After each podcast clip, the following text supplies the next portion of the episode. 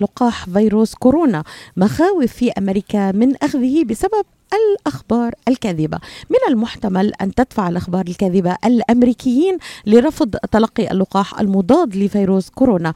راديو صوت العرب من أمريكا يتحدث إلى عدد من الأطباء في أمريكا لمكافحة التضليل ولتصحيح الكثير من الأخبار الزائفة وأيضا لتفنيد الخرافات المتداولة حول اللقاح. حول مواجهة المعلومات المضللة مكونات اللقاح وآثاره الجانبية نستضيف اليوم من شيكاغو. والدكتور زاهر سحلول أخصائي الأمراض الصدرية والعناية المشددة ورئيس منظمة MedGlobal الإنسانية MedGlobal الإنسانية ومؤسس منظمة الأطباء السوريين الأمريكيين SAMS ويعمل مستشارا أيضا وأستاذ مشارك في جامعة شيكاغو. صباح النور دكتور.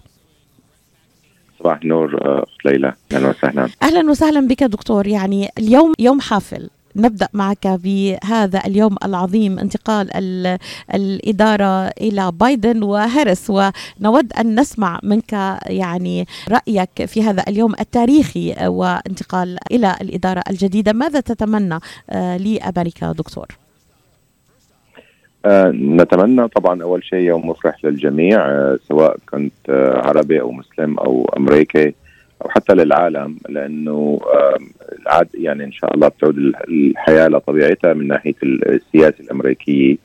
وجود إنسان في البيت الأبيض اللي عنده دراية باللي بصير بالعالم اللي بيؤمن بالعلم اللي بيؤمن بالطب اللي بيؤمن بالصحة اللي عنده إدراك للتحديات اللي بيواجهها العالم من ضمنها التغير المناخي طبعا محاولة السيطرة على الجائحة ال pandemic راح تكون أولوياته بالإضافة لوعوده بأنه أول executive order راح يوقعه هو إلغاء ال travel ban أو ال Muslim ban فهاي كلها يعني أنباء مفرحة. إن شاء الله تكون فاتحة خير للشعب الأمريكي وللعالم كله لأنه أمريكا عادة بتحدد الأجندة للعالم. السنوات الأربعة الماضية كانت سنوات صعبة جدا بسبب بث الكراهية بث التفرقة في الشعب الأمريكي.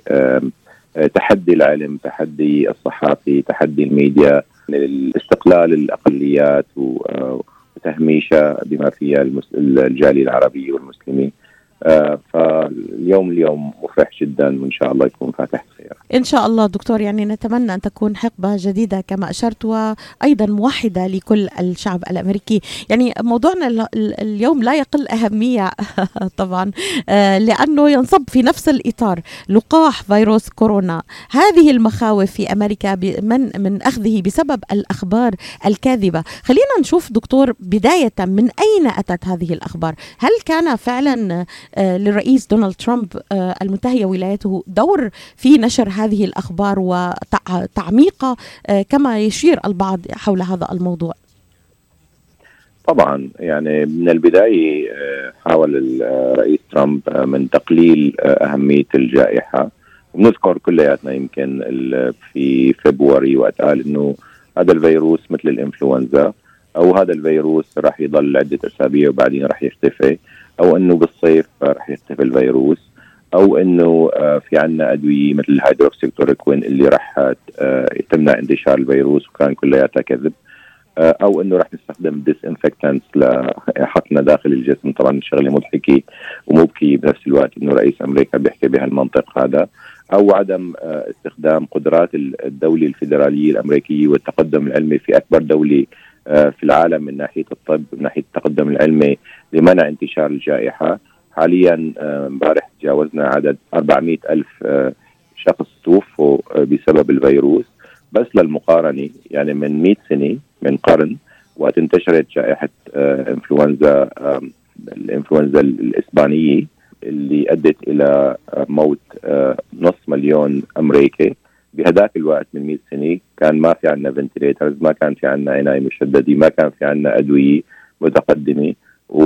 وتوفوا نص مليون شخص. نحن نتوقع حاليا مع التقدم العلمي الكبير إنه راح يتوفوا على الأقل نص مليون شخص مع نهاية شهر, شهر شباط فبراير بسبب تأخر الدولة الفيدرالية وطبعا يعني تعاقد رئيس ترامب في إدراك أهمية الجائحة من البداية ومنع انتشارها عن طريق الإجراءات الوقائية اللي عملتها دول ثانية مثل تايوان ومثل نيوزيلندا ومثل فيتنام ومثل السنغال ومثل طبعا الصين وأدت إلى الحد من انتشار الجائحة في تلك الدول.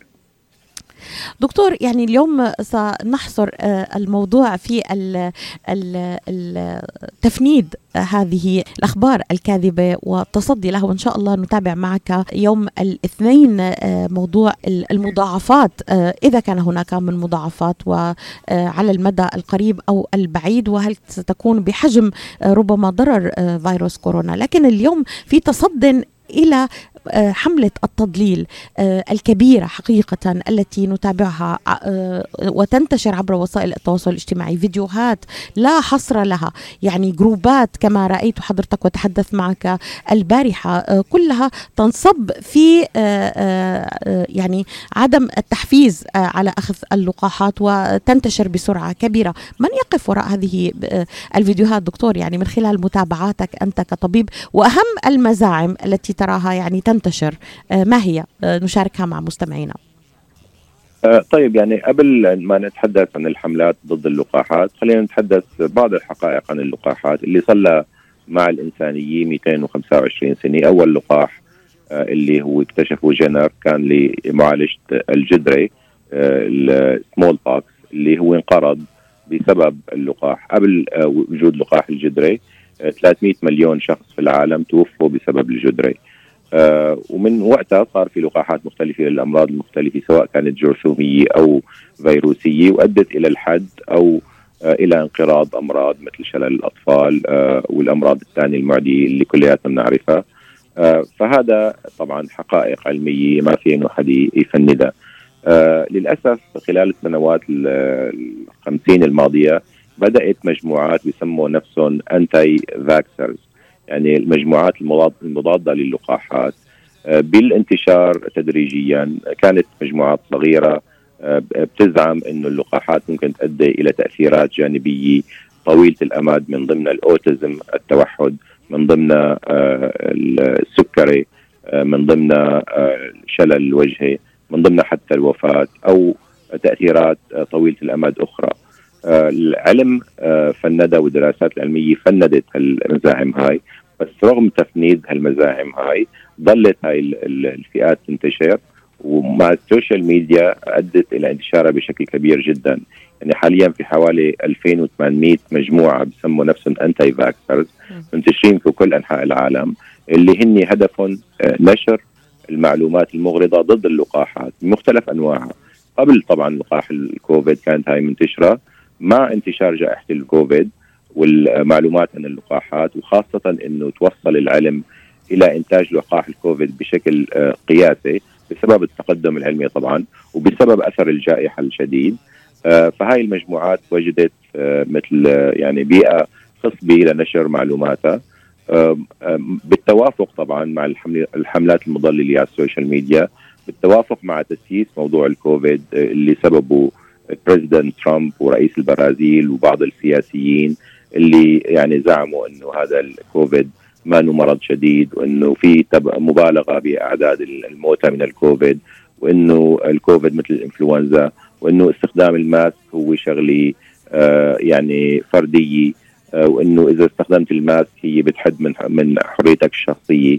والامور هاي كلياتها اللي انتشرت فكلياتها هاي أدت إلى ال perfect storm مثل ما بيقولوا.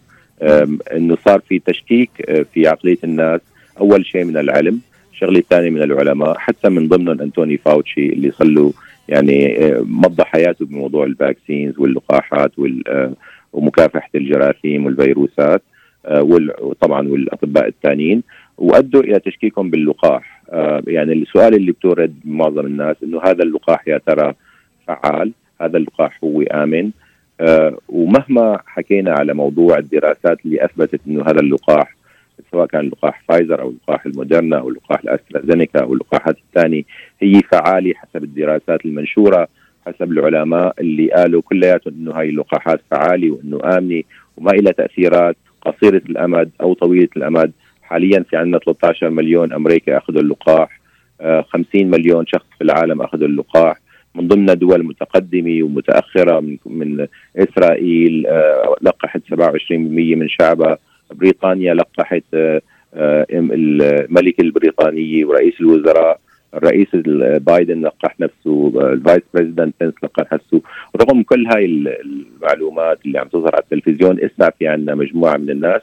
بما فيهم طبعا الأطباء والممرضين بشككوا بموضوع اللقاح. وبيقولوا إنه في آه، تأثيرات جانبية لهذه اللقاحات. وأعلاميين أيضا دكتور يعني دعني أنقل لك مزاعم تعديل الحمض النووي. آه، نصحت مراسلة موقع نيو ماكس الموالي للرئيس الأمريكي دونالد ترامب متابعيها على تويتر عدد تخيل 264 ألف بأن يحذروا يحذروا اللقاح الذي تطوره آه، الشركات ومنها فايزر.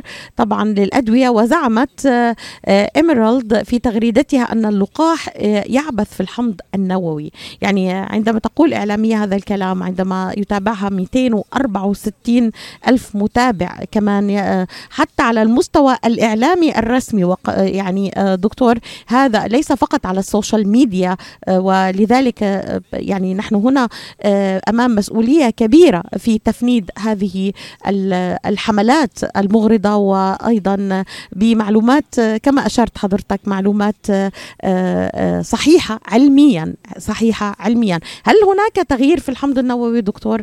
ما هو طبيعة اللقاح يعني في في عجالة دكتور؟ يعني نحن نمدد الوقت معك لمدة خمس دقائق لأهمية الموضوع.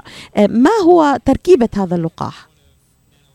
الجواب طبعا لا. ما راح يصير في تغيير بالحمض النووي أو المادة الجينيه الجينيه الوراثيه للجسم أو للخلايا. طبيعة اللقاح اللي عم نحكي عنه اللي هو تبع الفايزر أو المودرنا اللي هو بنسميه ال messenger RNA اللي هي مادة جينية بتحض خلايا الجسم آه، لتركيب آه، جزء من الفيروس اللي هو بيسموه ال spike protein أو البروتين S بدل ما نعطي آه، الفيروس نفسه مضعف أو مموت مثل ما هي الحالة التقليدية لإعطاء اللقاحات عم نعطي نحن جزء من المادة الجينية الوراثية المصنعة اللي هي بتحض خلايا الجسم على تصنيع جزء من الفيروس ومن ثم آه، إثارة الجهاز المناعي للجسم آه، ضده. آه، فهاي تكنولوجيا متقدمة صار عم يشتغلوا فيها العلماء حوالي 30 سنة. ال vaccine ما جديد من ناحية الأبحاث 10 سنوات في في في طور البحث والدراسات ال vaccine مشابه. آه، وجود الجائحة حاليا أدى إلى تسريع تطوير هذا ال vaccine. بس لا بيغير المادة الوراثية لا بيغير المادة الجينية ما له أي تأثيرات طويلة الأمد. من ناحية الفعالية 95% فعال آه، من أحسن الفعاليات من مقارنة باللقاحات الثانية. ومن ناحية الأمان طبق على حاليا ملايين الناس وما في تأثيرات جانبية. آه، فمن الناحيه العلمية من الناحيه الطبية من الناحيه الأخلاقية حتى المفروض إنه كل الناس تتسابق لأخذ اللقاح لمنع انتشار هذا الفيروس الذي يؤدي إلى الموت. أنا دائما بقول إنه إذا بدنا نقارن من احتمال تأثيرات جانبية اللي عم تصير الميديا بسبب يعني لاثاره تسييس تسييس دكتور تسييس اللقاح في جزء منه تسييس في جزء منه جهل جهل من ناحية ثانية يعني هذه تركيبة غريبة. التسييس والجهل الاثنيناتهم مع بعض ماذا سينتج عنه؟ وطبعا إثارة العواطف. يعني تمام. لا تنسى إنه في قسم كثير من الإعلاميين وحتى الناس اللي اللي بيدعوا إن الأطباء وبينشروا فيديوهات بال social media واحد حاطط سماعة من كاليفورنيا بيقول أنا طبيب وهذا الفيروس ممكن يضر. سببه طبعا كلياته آه، هو آه، ال social media بحد ذاتها بتؤدي إلى إنه الإنسان يعني بيروح لل extreme مشان ياخذ like ات أكثر آه فانتشار ال social media وانتشار الحملات المضلله وإثارة العواطف آه والتسييس كلياتها عم تتفاعل مع بعض. لنشر المعلومات هاي المضلله وللأسف 50% من الناس آه بما فيهم قسم كبير من المستمعين العرب بيستهلكوا ال social media وبياخذوا معلوماتهم من ال social media وأخبارهم من ال social media سواء كان الفيسبوك أو غيرها. فهذا عم تؤدي إلى انتشار المعلومات يعني نقطة هامة دكتور أشرت أشرت لها يعني الفيديو لما كل ما بيزيد التفاعل عليه بيزيد المردود المادي. هي يعني نقطة ما بنحسبها نحن إنه واحد بيطلع لك بعنوان إنه لا تاخذوا الفاكسين لأنه حيحصل شلل مثلا في في الوجه أو سيحدث تضاعف مضاعفات ولكن لا يعرفون أن كل ما زادت التعليقات على هذا الفيديو ممكن أن يحقق مردود مادي أكبر بكثير. يعني بغض النظر عن الناحية الأخلاقية وصدق المعلومة التي يقوم بترويجها دكتور سريعا من فضلك ما هو تركيبة اللقاح؟